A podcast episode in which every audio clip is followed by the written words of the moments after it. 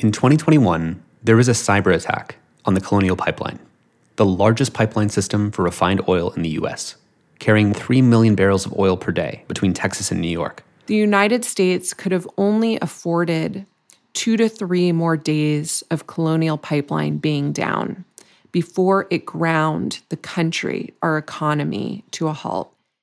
That's Nicole Perlroth. She spent a decade as the lead cybersecurity reporter at the New York Times. It was because Colonial Pipeline paid this ransom and the criminal group honored their hostage note that they were able to eventually get these operations back up and running. But it is worth pausing to think that all it would take to bring the world's richest economy to its knees is one stolen password. That is what it took. You know, this is what a bumbling cyber criminal group could do. Think of what a nation state could do in this space. As Nicole intimately understands, bumbling cyber criminals and nation states alike can bring entire economies to their knees through the mere identification of bugs in our software. So, as software eats the world, fragility eats the world. I'm Tristan Harris. And I'm Aza Raskin and this is Your Undivided Attention, the podcast from the Center for Humane Technology. Nicole Perlroth is a member of the Department of Homeland Security's Cybersecurity Advisory Committee. She recently published This Is How They Tell Me the World Ends, an in depth investigation of the global cyber arms race. Nicole, welcome to the show. Thanks so much for having me, Tristan. We are really big fans of your work here. And, you know, we have not covered on this podcast the aspect of cyber defense, cyber offense, cyber weapons, but it actually links very closely. You know, people know us for our work on the social dilemma, social media, which is a kind of way in which to always invoke E.O. Wilson's problem statement that the fundamental problem of humanity is we have Paleolithic emotions, medieval institutions, and 21st century accelerating godlike technology. I was adding some words there. But the speed of the tech moving faster than our institutions is one of the main overarching issues. And social media is one aspect of that. We've not yet covered on this show cyber weapons. And just to kind of like frame this up before we get into the whole conversation, we often talk about how as we look at the world moving forward, there's sort of these two attractors. It's like a bowling alley. And on one side of the bowling alley, we have all this new technology that's moving faster and faster and faster. And the cost of that technology is going down and down and down and into more and more hands. So we have synthetic biology that's available to more people. We have artificial intelligence that's available to more and more people. We have viral tweets that can be spread, spreading ideas mimetically or through information warfare to more and more people. And that capacity is being decentralized. So we call that the chaos side of the gutter of the bowling alley. And then in response to that, is another gutter called oppression, which is the let's lock everything down and make sure no one can do anything with anything. We don't want people to have synthetic gene printers in their basement. We don't want people to have CRISPR. We don't want people to have social media where they can reach millions of people. So let's create a free speech monitoring top down system that monitors what people say, or the China's model of censorship. And so these two attractors, these two sides of the bowling alley, in framing that up, again, we have not yet talked about in this program the history of the cyber weapons arms race, and that this is really a critical and an important aspect of how the world is going to have to navigate itself if we want to find this third attractor of some kind of digital open society that is able to somehow bind or control this decentralized power that's available in more and more hands, but not create these totalitarian societies you don't want to live in. So, with that said, we are so excited to have you on and maybe starting with a, a story. I, I, know you had this uh, special kind of salmon dinner in Las Vegas, and I think it'd be helpful for maybe listeners to hear. How did you get into this, and, and how did that dinner in Las Vegas kind of lead you to this? So, one correction is that it was actually in Miami. Most hacking conferences ah. are in Las Vegas. Black Hat, DEF CON, all in Las Vegas. This conference that you're referring to is a very special subset of the cybersecurity industry. S4 is the name of the conference, and every year in Miami, they pull together industrial cybersecurity experts, people who specifically focus on the cybersecurity of the software that's that makes its way into pipelines, nuclear plants, hospitals, water treatment facilities, the power grid. And I was invited to this conference and I show up. And the first night, the conference organizer, who's a, a former NSA codebreaker named Dale Peterson, invited me to dinner. And we go to this dinner in Miami, and it's Dale. It's a person named Ralph Langner, who is a German industrial control security specialist. So I was sitting next to Ralph. And then on the other side of the table were two Italian hackers who had a very interesting business model. And they searched for bugs in the software that makes its way into industrial systems. And they sold them to anyone. And so the question on my mind was who are you selling these to? And maybe more importantly, who will you not sell these to? I really wanted an answer because what they were doing was they weren't just selling bugs in Internet Explorer. They were selling bugs that could be used by bad actors to shut down a pipeline, trigger an explosion at a pipeline, shut down the grid, shut down a pacemaker. The possibilities were endless. So I kept asking this question, you know, who do you sell to? And they wouldn't answer. And finally I said, okay, well, who won't you sell to? Iran, North Korea, China. And of the two, Luigi had the better English. And you could tell he was just sitting there thinking about my question staring at his plate. And finally, he said, Nicole, I could answer your question, but I'd rather talk about my salmon. And at that moment, Ralph just exploded because here is a guy whose job it is to try to plug basically every one of these bugs and vulnerabilities and protect these critical systems, who had seen just how many more systems were still vulnerable and the Italians were clearly making his job a lot harder.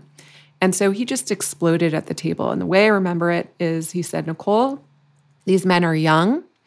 They have no idea what they're doing. They have no idea that one day they might have blood on their hands.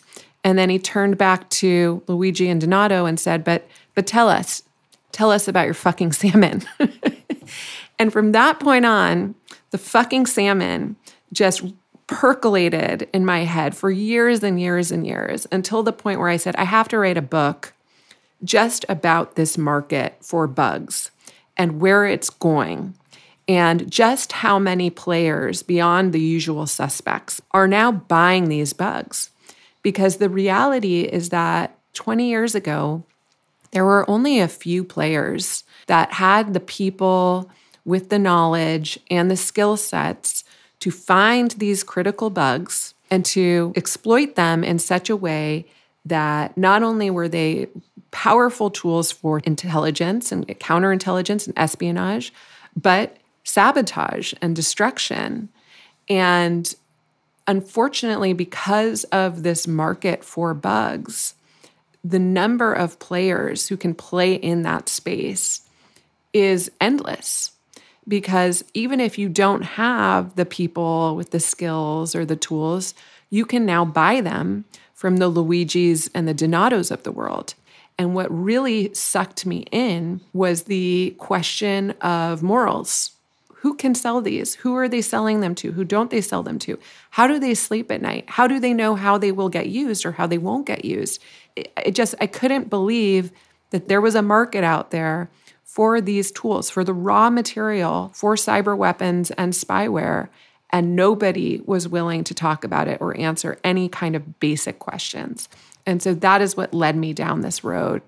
You know, one of the things I have to say, Nicole, is as I've listened to your work, the number of times I've had to pause and absorb what you say. And I realized a big part of the problem is the language that is being used. Like, I've heard you say the word bug, bug, bug, bug. But to me, what a bug is, is like my iPhone glitches out, like my computer doesn't start as fast, like the font is a little bit weird. It's not in the same class as a thing that a person can hit a button one side of the world and create an explosion in a petrochemical plant in another side of the world. That's like a different thing.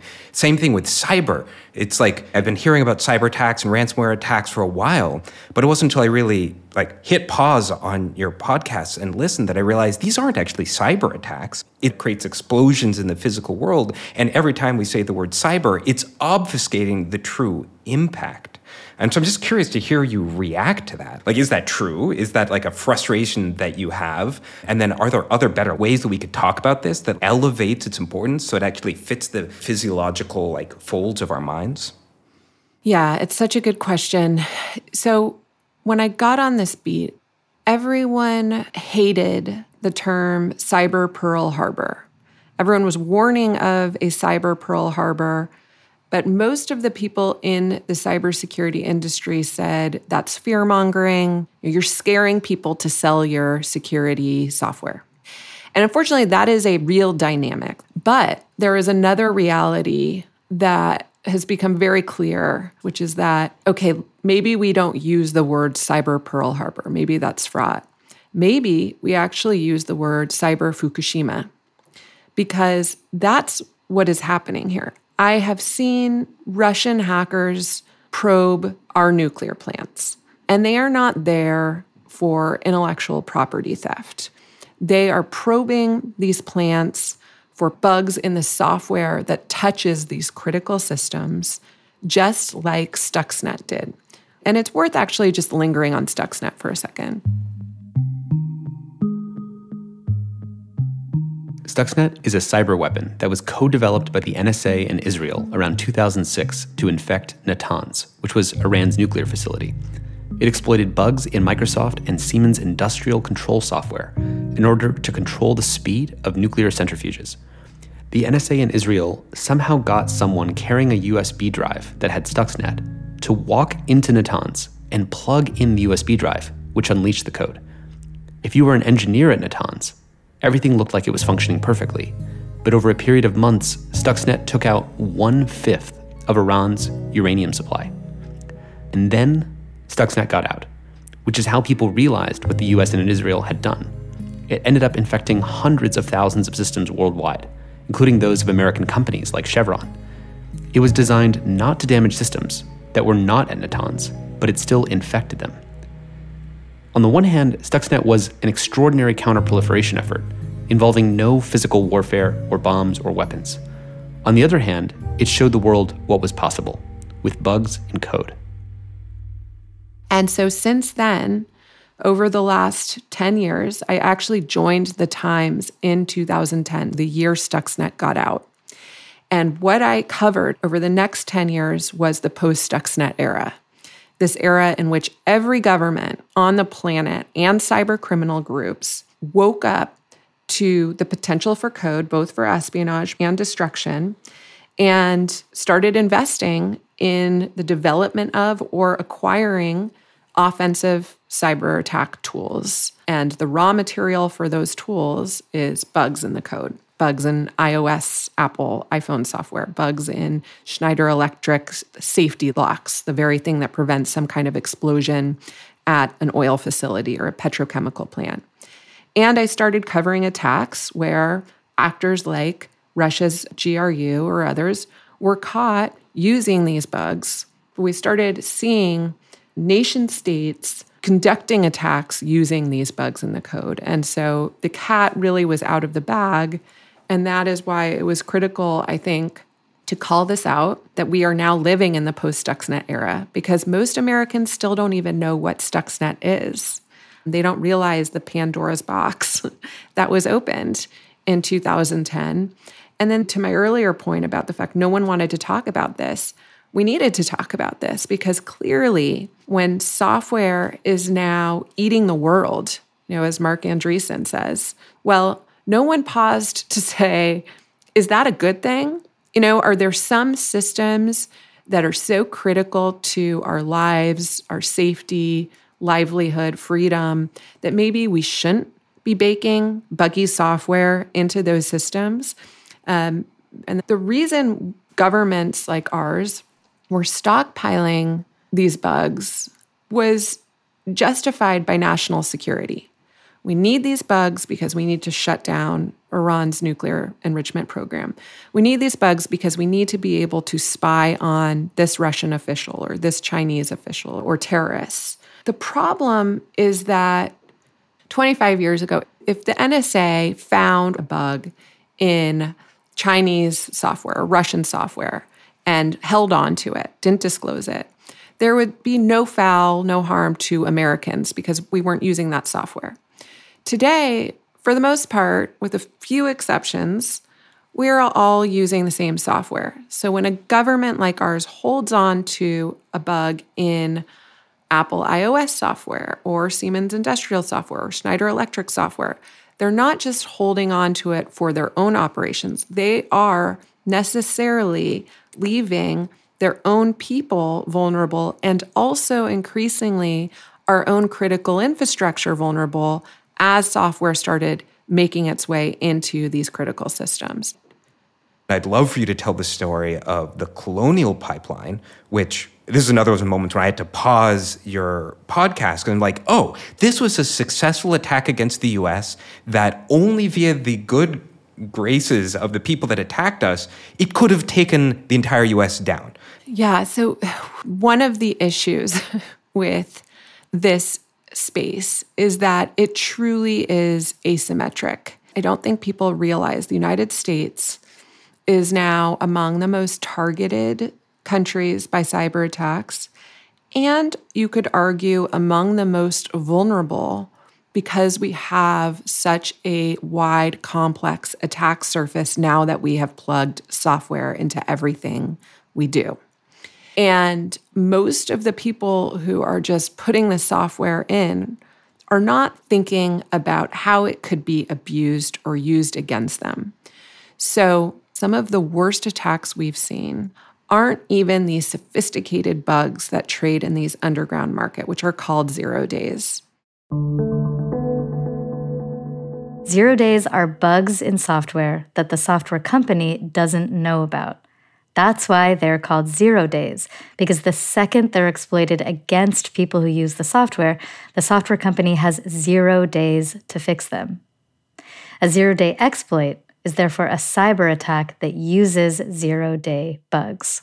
So, some of the worst attacks we've seen aren't even these sophisticated bugs that trade in these underground market, which are called zero days. They're configuration errors. They are someone not turning on two factor authentication. And that is the story of Colonial Pipeline. A bumbling cyber criminal group didn't even have to develop the code themselves. They actually rented ransomware code from a criminal group that rents out ransomware as a service. They rented it out and they used it to breach Colonial Pipeline and hold Colonial Pipeline's business network hostage. How did they get in? Because Colonial Pipeline forgot to deactivate an old employee account. That employee had a password, and the company had not enabled multi factor authentication.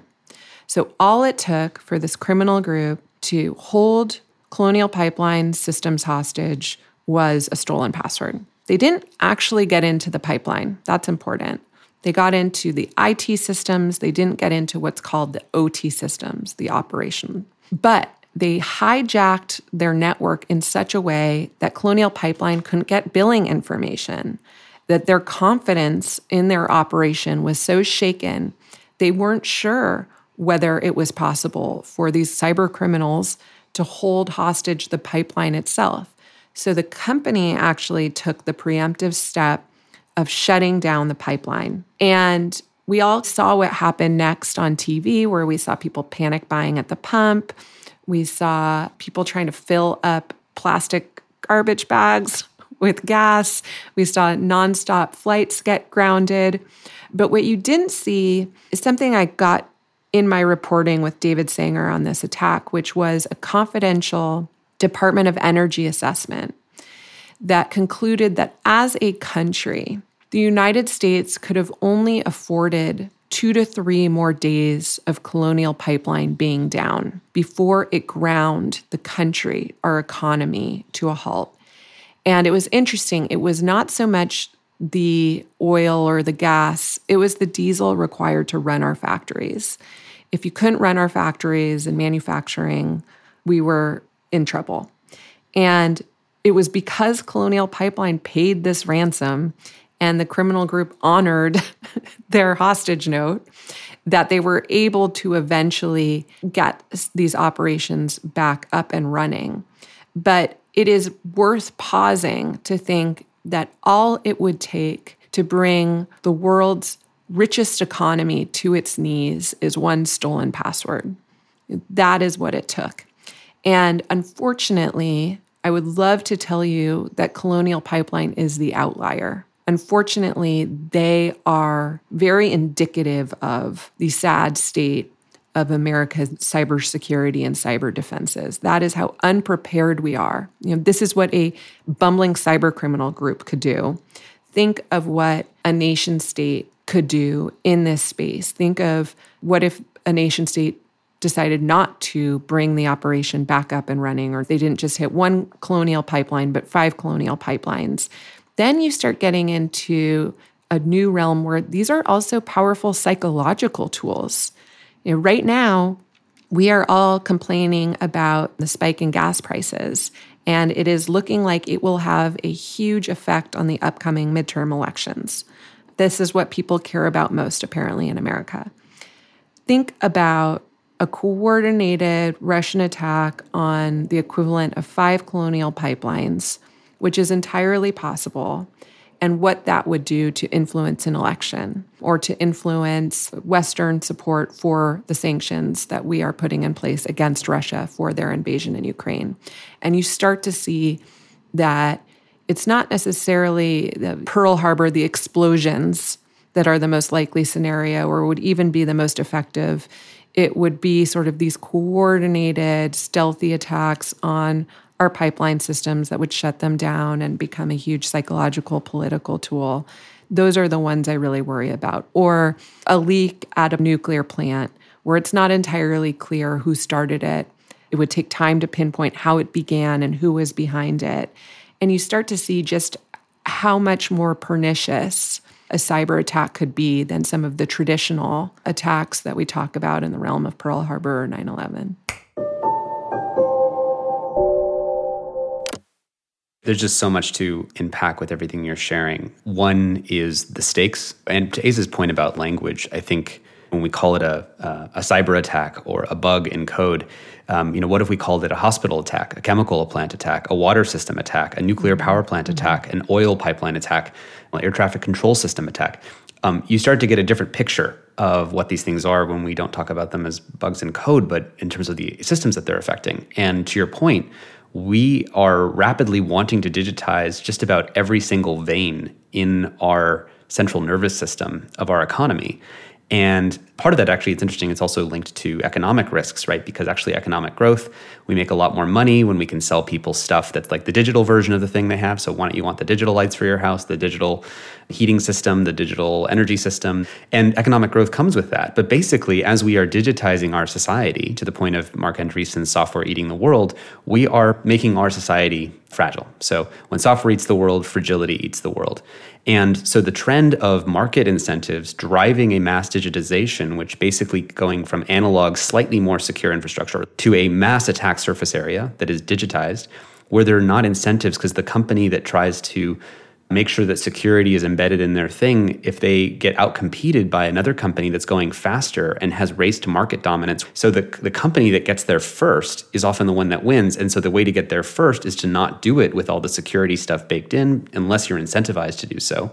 So we end up in this growing attack surface area combined with a lower and lower cost to actually hack that surface area and then a, a kind of oblivious public because this is not legible in a simple way to everyone. And so, just framing some of that up, it just makes you pause and think about which world we're really living in. And this again gets back to Paleolithic emotions, medieval institutions, because where's the regulation and the protection? And is that even possible when the speed of the technology means that, generally speaking, the way to keep winning is to just move faster and faster mm-hmm. in the mm-hmm. arms race, which basically means moving faster and faster into danger? Um, I'd love to also name what the stakes of this are. You're talking about the colonial pipeline, and hey, we were only two days away from basically being brought to our knees. Give us a taste of what happened maybe in Ukraine so there's a little bit more of an experiential uh, sense for, for listeners, maybe. Yeah, and and just as you were talking, I was thinking it's not just software eats world, not to pin everything on Marc Andreessen and Mark Zuckerberg, the Marks, but it's been a collision over the last 10 years of move fast and break things and software eats world. There were no incentives to say slow down, make sure your code is secure, check your mistakes because your code is going to be used in systems that would allow for massive breaches of people's personal data and increasingly an active sabotage on our critical infrastructure. No one was talking about that threat model. So, for years, Ukraine really has been Russia's test kitchen for a lot of different attacks. You know, they've had phishing attacks, they've had attacks on their media organizations, they've been a testing ground for disinformation campaigns and propaganda. The attack that I don't think people discuss enough was an attack in 2017 called NotPetya. Sometime between 2016 and 2017, someone appeared on Twitter and they claimed to have hacked the NSA and to have stolen the NSA zero days, these bugs. And over the course of several months, they started dribbling out these bugs and information about what the NSA had, some of their most coveted offensive cyber tools. And within weeks of that release, there was a gigantic ransomware attack by North Korea that hijacked systems all over the world. A month later, we saw Russia use that same stolen NSA zero day exploit in what initially appeared to be a ransomware attack on Ukrainian government agencies, but was not a ransomware attack because even if you paid, there was no way to get your data back.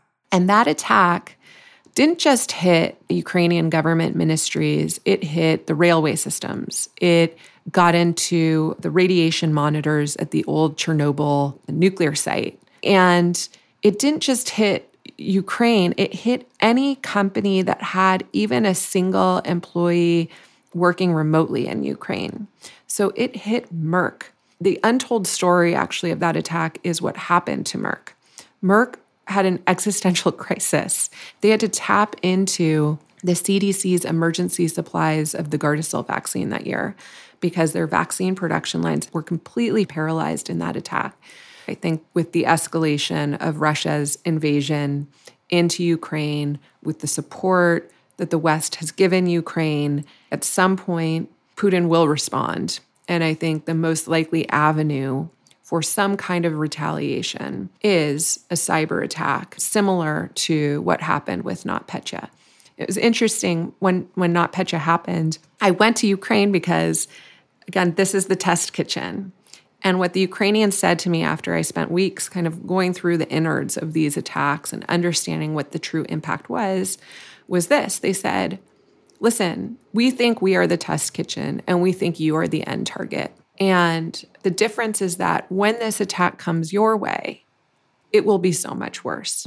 Because for the most part, we're still pretty manual and analog here. You know, we still do our elections on pen and paper. We are not putting Schneider Electric software into every part of our critical infrastructure. And in fact, these attacks have been such a wake up call that it's an opportunity for us to rebuild a lot of our economy from scratch and think very carefully about which systems are so sacred we don't want software touching them at all. But you, you are fully automated and you are only rushing into the age of automation and machine learning. And so when it does hit you, it will be that much worse.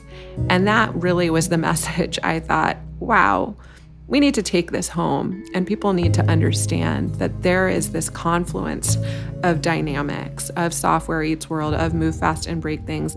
And the last thing I'll say on this is just our adversaries know that they might not ever be able to match the Pentagon's budget in terms of military spending. But they now know we have a very soft underbelly when it comes to cyber, and they can do a lot more harm with these methods, perhaps, than they could even do with kinetic weaponry. I, um, You know, I think many of our listeners are, of course, familiar with the Internet of Things and understand that, like, the cameras they put in their home and the thermostats and they put in their home, like, are pretty vulnerable, and that hackers can like get in and listen to their conversations. Um, that's sort of when I think before listening to you, when I think of like cybersecurity, that's sort of where my mind goes. And the realization I had, you know, especially as you speak now, is that th- we're not talking about the Internet of Things. We're talking about the Internet of national backbones. We're talking about like the Internet of our life support systems as nations and as cities. And when we've been looking in sort of more our domain, like social media, one of the things that we constantly see is that we used to have protections in the physical world that get lost when we move to the digital world.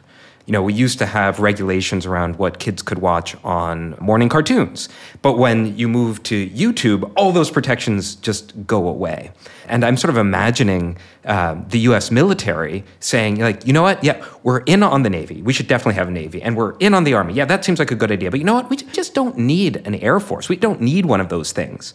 And that's sort of the place we are now with like our fundamental infrastructure is that the U.S. is saying, eh, I, know, I guess we don't need it. And so that's sort of the question I have for you. It's like, I think in one of your interviews you pointed out that 80% of the critical infrastructure of the US is now run and operated by private companies. So obviously we must have laws that make these companies beholden to the country that gave them birth, right? Like there must be national security laws that say you guys have responsibilities and obligations so you can step out of like the, the competition that Tristan was talking about before. So do we have those laws?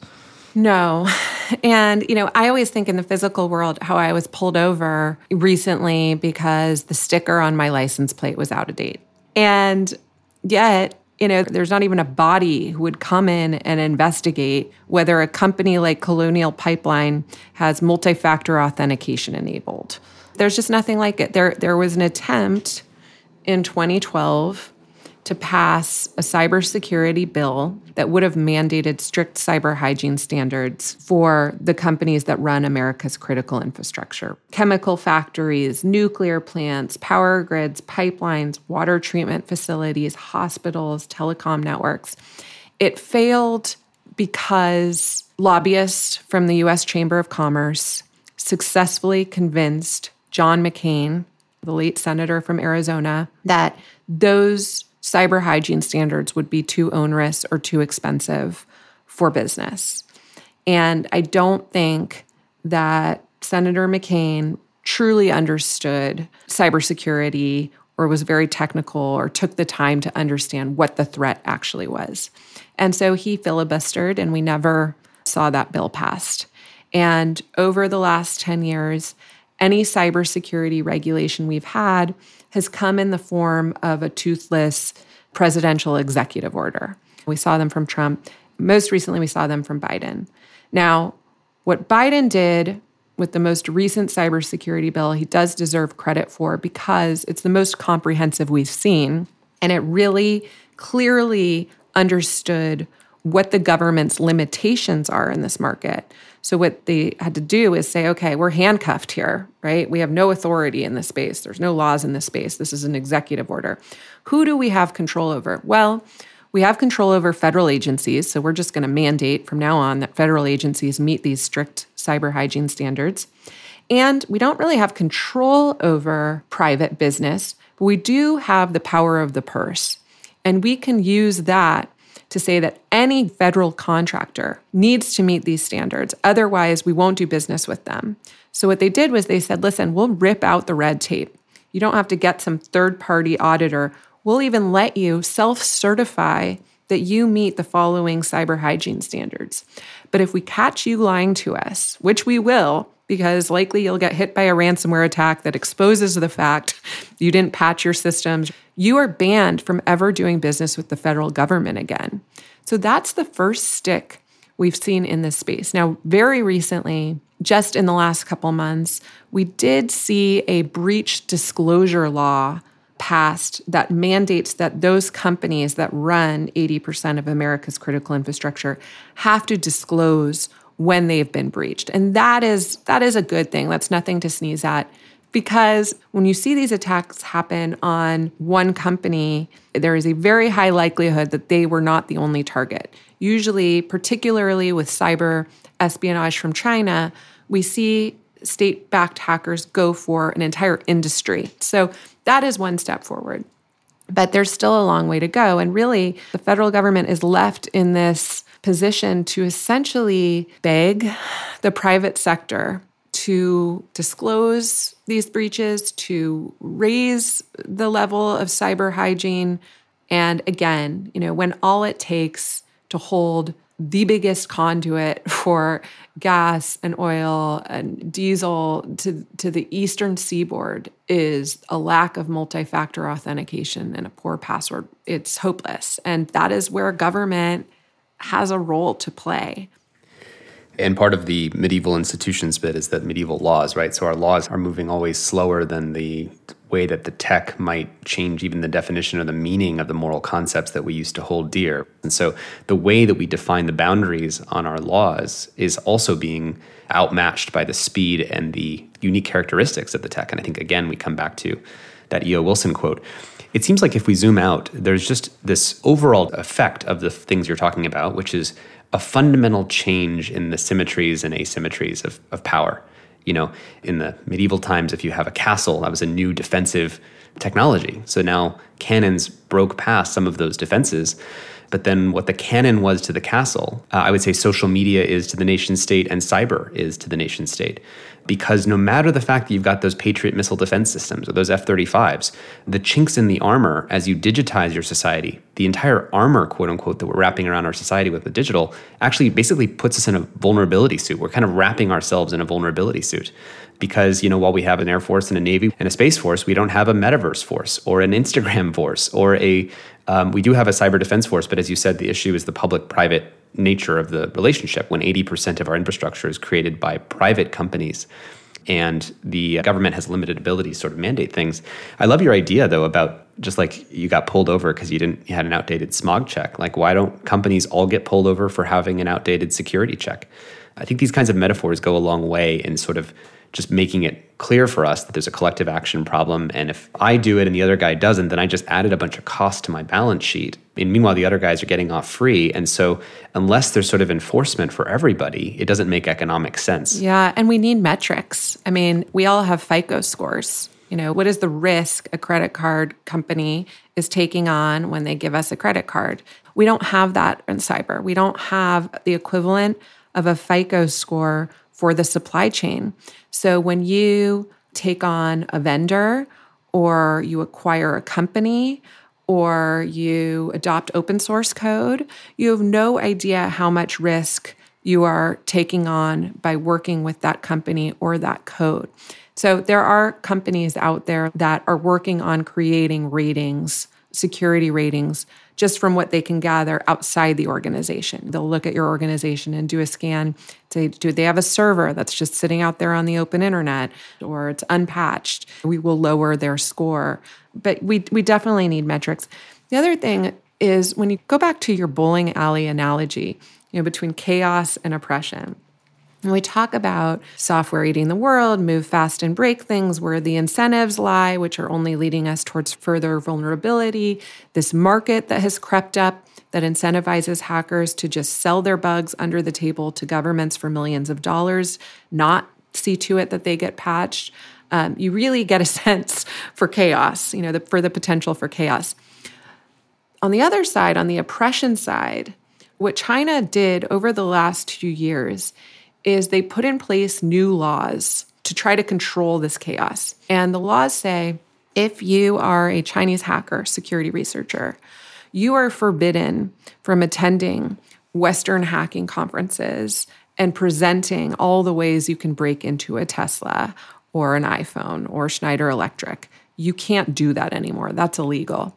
Also, if you find a zero day, which is a bug in code that the manufacturer doesn't know about. You have to give the state right of first refusal on that bug. So basically, they are cutting the market out at its knees. The other thing is that the US and the West no longer dominate the market for these goods. If I'm a hacker and I find a zero day bug in your iPhone software, your iOS software, that can remotely read your text messages, track your location, do all the things I would need to do to slap an invisible ankle bracelet on you. The going rate for that iOS zero day exploit I just described, I believe, is $2.5 million if you sell it to a broker in the United States. A Saudi Emirati dealer called Crowdfense, last time I checked their pricing, it was $3.5 million. So we're already getting outpriced by a million dollars. And all of these hackers, they're not sitting inside the United States. You know, for my book, I went down to Argentina and I met with people there. And I had a very interesting conversation with an old hacker there who's not in this market, but he's sort of the godfather of the hacking scene. And Argentina, for a number of, of factors, cultural, education, are very good at finding zero days and exploiting them and they can make a good penny and skirt inflation by selling these to brokers all over the world. And I asked him the same question that I asked Luigi and Donato so many years earlier. I said, Well, who will they sell them to? You know, will they? And I, I regret how I, I phrase this. I apologize to everyone in advance. But I said, Well, you only sell these to good Western governments. And he laughed in my face and he said, Nicole, the last time I checked, the country that bombed another country into oblivion wasn't China or Iran. So we don't share your moral calculus. Uh, most people will just sell these to the country that hands them the biggest bag of cash. And right now, that biggest bag of cash isn't a US broker, it's an Emirati broker or a, a Saudi broker. And how are they using zero days? Largely to try to preempt what they see as their biggest national security threat, which is another Arab Spring. So, for the most part, they are using these for spyware and surveillance tools on their own people, on dissidents and journalists and human rights activists. To put that $2.5 million into context, right? Like, certainly the US has more F 35s than anyone else in the world. For the cost of an F 35, you could buy 2,000 of those exploits per day for a year. And so it just shows you this shift in asymmetry. Um, the image that I have in my head is like on our move to digital. It's we have this double whammy because we've built a sort of brain implant into the brain of society, and that's both social media and it's also our infrastructure. And we've left the like the electrodes of that brain implant just sticking out for anyone to touch, whether it's like bumbling criminals or whether it's nation states. And you can touch some of those electrodes and you can stop all the gas flow or the diesel in the US and bring our nation to its knees. Or you could find a zero day exploit in the psychology of the US, which is finding those culture war like fault lines and using amplifaganda to heighten those tensions. And so now we're getting hit doubly, both at our infrastructure level and at our cultural level. And that's sort of, to me, the connection between our work and yours. Totally. And just to even parrot back something that you said, how the Twitter trending topics list is basically the zero day vulnerabilities for the cultural fault lines of democracies. Because you basically, we're, we're publishing, hey, here's exactly where to hack us and cause division and chaos. Just talk about any one of these 10 topics that are trending, and I guarantee you'll get visibility, engagement, and division. So just amplify those. So we've sort of walked deep down into this dark valley. It feels pretty hopeless down in here. What are the kinds of like ladders that you can show us where we can start to see how we might climb up? So, okay, a couple ones. One is, and this is the most frequent question I get asked right now, is why haven't we seen more cyber attacks from Russia in Ukraine or in the West as a result of Western support for Ukraine? And I think that is a great question. And I think we are watching the potential limits of cyber attacks and cyber war play out in real time. Now, I should back up and say that there have been a number of very serious cyber attacks against Ukraine from Russia. We saw them hack Viasat, which was an attack intended to basically disrupt everyone's connection to the internet. But I guess thanks to Starlink, people have still been able to connect and broadcast every video in these uh, images from the invasion. So that didn't go as well as planned. They also did hack several Ukrainian power stations in the days going into the war and Ukraine's cyber defense, with some help from, I believe, the United States and Western allies, they were able to discover that attack before it detonated. So that is one point of optimism.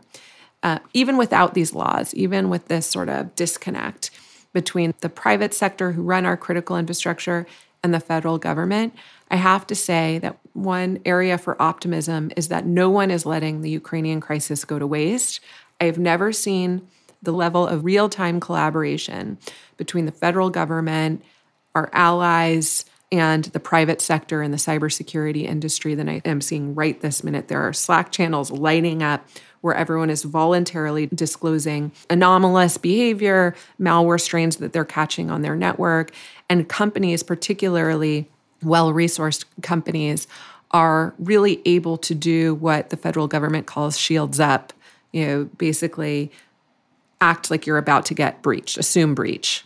Now, that raises other questions about what some call a cybersecurity poverty line, which is okay, that's fine for the Johnson and Johnsons of the world and the Fortune 500, but when so much of our critical infrastructure is run by, you know, mom and pops who are running the local water treatment facility and don't even have a single IT guy in the building and are running Microsoft Windows software that hasn't been patched in years, what about those guys? Because the impact from an attack on them is in some cases arguably worse than an attack on a Merck or a Johnson and Johnson. So we have to deal with that. But for right now, we have come a long way in a very short amount of time and I am hoping that that will continue.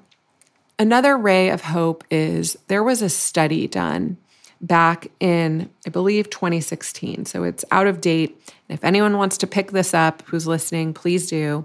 But using Symantec data a group of academics and researchers looked at attempts to breach a, a country's systems versus successful attempts. And they looked at okay, where are the countries in the world who they're seeing their fair share of cybersecurity incidents or probing, but they aren't actually getting breached? Who are those countries? The answer was in Scandinavia. Finland, Sweden, Norway, Denmark actually do a pretty good job of deflecting a lot of the cyber attacks and incidents that come their way. And so the researchers looked at okay, why are these countries somehow better prepared than everyone else at cyber defense? And the answer is that they have national, comprehensive cybersecurity policies in place that they update every year along with the threat that have real carrots and real sticks for companies that operate the country's critical infrastructure. They get fined if they're not using multi factor authentication. They get fined if they haven't upgraded their software to the latest patched version of Windows or iOS or Schneider Electric or whatever it is. So, what that tells you is that we need a comprehensive national cybersecurity policy with laws that have real teeth that are fining people when they don't do the equivalent of getting a smog check. You know, that is just not one of those things where regulation makes it all worse. It is an area where we have neglected our responsibility to national security by not mandating that these companies meet strict cyber hygiene standards and finding them when they don't meet those standards. We don't have that here.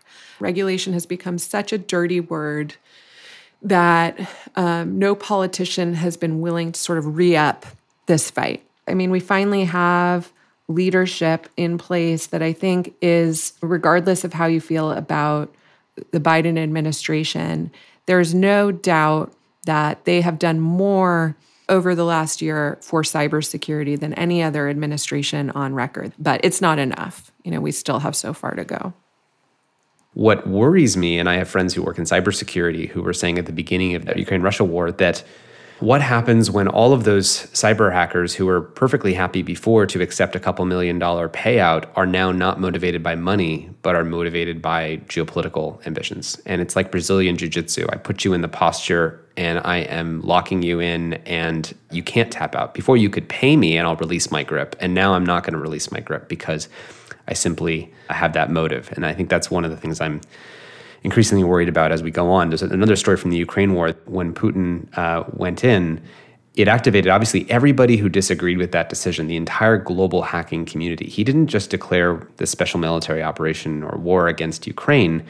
Everyone in the world who was a hacker who was against that could now, as non state actors, just say, you know what, I'm going to go after hacking the GRU.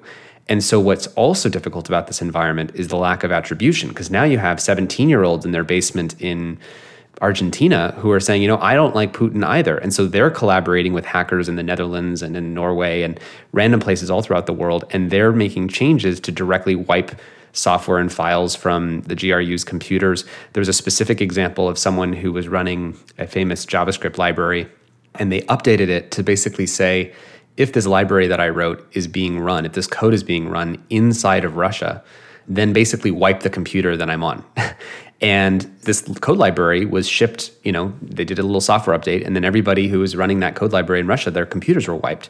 Now, what happens when Putin thinks that that was actually the US or the CIA and not some independent 17 year old sitting in his basement in Argentina? And so the decentralized nature of a war of all against all, this kind of Hobbesian sense, creates again more of that attractor towards this chaos. And so what I hope though is that we're moving to this period of such net fragility across the board that we recognize how unstable the situation is and that we have to be very careful about assuming that there's a warlike action taken. But the problem, of course, is that many more of these decentralized actors can trigger something and make you believe that it was actually a US hacker because they could have also disguised themselves. So it, it gets infinitely complex. And I share the concern. I mean, there was so much rah rah around what groups like Anonymous were doing in the beginning of the Russian invasion by infiltrating Russian state television outlets and broadcasting actual images of the Russian invasion. And I shared that enthusiasm until I thought about a couple things, which is one, the potential for escalation, and two, the fact that Putin, because I do believe this is one man's war, that he is a conspiracy minded fellow he thinks that Hillary Clinton and the CIA were behind Ukrainians getting together in Independence Square and kicking out his puppet government. So it's a real consideration to think that he's not going to look at what Anonymous is doing as some individuals gathering around the globe for one cause, but as a hidden Western intelligence operation that he would respond to accordingly. And then to your point, Tristan, about perhaps things like the Russian invasion, or hey, maybe the overturning of Roe v. Wade in the United States. You know, maybe people are starting to say, I don't want to get this fixed so that this government can be more secure, or I'd rather sell this to someone who can hack that country or those systems. I think that is a very real consideration. And I am actually shocked we haven't seen climate activists participate in this market and try and hijack coal companies or major contributors to the climate crisis using these methods. But I think at some point that's coming. And then finally, to your point on attribution, this is a real issue. You know, attribution has gotten way better now than it was 10 years ago. Western governments, at least, have been much more quick to attribute some of these attacks. Now, there's this question of whether the public will believe them, which is what happened with Sony when they did attribute it to North Korea. There was this period where no one wanted to believe that intelligence. Um, likewise, you know, when the Biden administration came out and said Russia will invade Ukraine on this week, there were a lot of people who said, You're a liar. You know, Attribution is very difficult, and we've actually seen some of these nation state actors actively playing around with attribution. So, for instance, a couple years ago, there was an attack on a French television network that took out several French television stations and put up pro ISIS propaganda. So everyone assumed, okay, this is ISIS. It took several months for them to actually attribute that attack back to Russia's GRU. Uh, there was an attack on the South Korean Olympics, the opening ceremonies, where no one could get in to the opening ceremonies because the ticketing system had been hijacked. And everyone assumed, oh, this has to be North Korea. But it took several months and they found out, oh, this was the GRU. And then there was an attack on a Saudi petrochemical facility where someone broke in and they neutralized the safety locks. Now, in the process, they had a bug in their code that shut the whole plant down. And everyone assumed initially this had to have been Iran because Iranian hackers had been hacking Saudi oil facilities over the past few years. And so it took a long time before researchers said, actually, we were able to tie this back to a secret arm of the Kremlin. So, why is Russia hacking French television networks, pretending to be ISIS, hacking the South Korean Olympics, hacking a Saudi petrochemical facility? Why are they doing these things? Well, I think the answer is pretty simple. I think they are playing around with attribution. They're experimenting to see what could we get away with that wouldn't immediately be pinned back on us because we know that they have the capabilities to cause a cyber attack that would cause serious destruction, like the power grid outages in Ukraine. We know that they have access in too many cases already to our infrastructure, to critical infrastructure around the world that we've seen them probing for years. But what they haven't done until now is pulled the trigger on the access and the capabilities. And I suspect that is because we have stumbled into a new era of mutually assured digital destruction, where, yes, they might be in our systems. Uh, yes, we recently declassified a report that said the Chinese have been probing our pipelines to get a foothold in the event of some escalating geopolitical conflict. But I've also reported that Cyber Command has hacked the Russian grid. So we're all in each other's systems. And so no one actually wants to pull the trigger because they know that the minute they do that, their adversary could do the same back to them. So we do have a little bit of this very messy, mutually assured digital destruction. And I think that's why attribution becomes critical. Tristan, your analogy of everyone having everyone else in a jujitsu sort of headlock, and because everyone is headlocking everyone else, we don't do anything. I think when I think about the, what your work points at as an even more fundamental trend is that we're moving from mad, mutually assured destruction, to all mad, where it's not just nation states that can do this to other nation states, but can be an individual who now buys for $2.6 million one of these zero day exploits and launches it as a nation state. And how do you do attribution to that? And that problem of decentralized James Bond weapons for everyone, where we get to retain some version of our liberties, is the central problem of our times. And your work is highlighting the ground zero of that. So thank you very much for coming on your undivided attention. Thanks, everyone.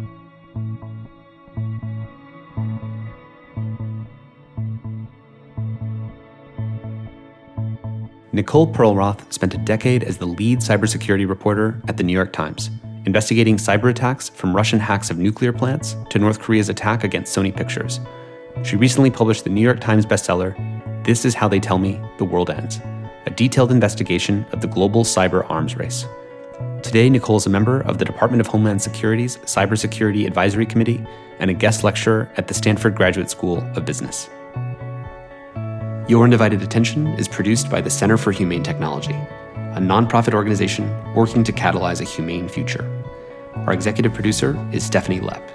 Our senior producer is Julia Scott. Mixing on this episode by Jeff Sudakin. Original music and sound design by Ryan and Hays Holladay, and a special thanks to the whole Center for Humane Technology team for making this podcast possible. You can find show notes, transcripts, and much more at humanetech.com. A very special thanks to our generous lead supporters, including the Omidyar Network, Craig Newmark Philanthropies, and the Evolve Foundation, among many others.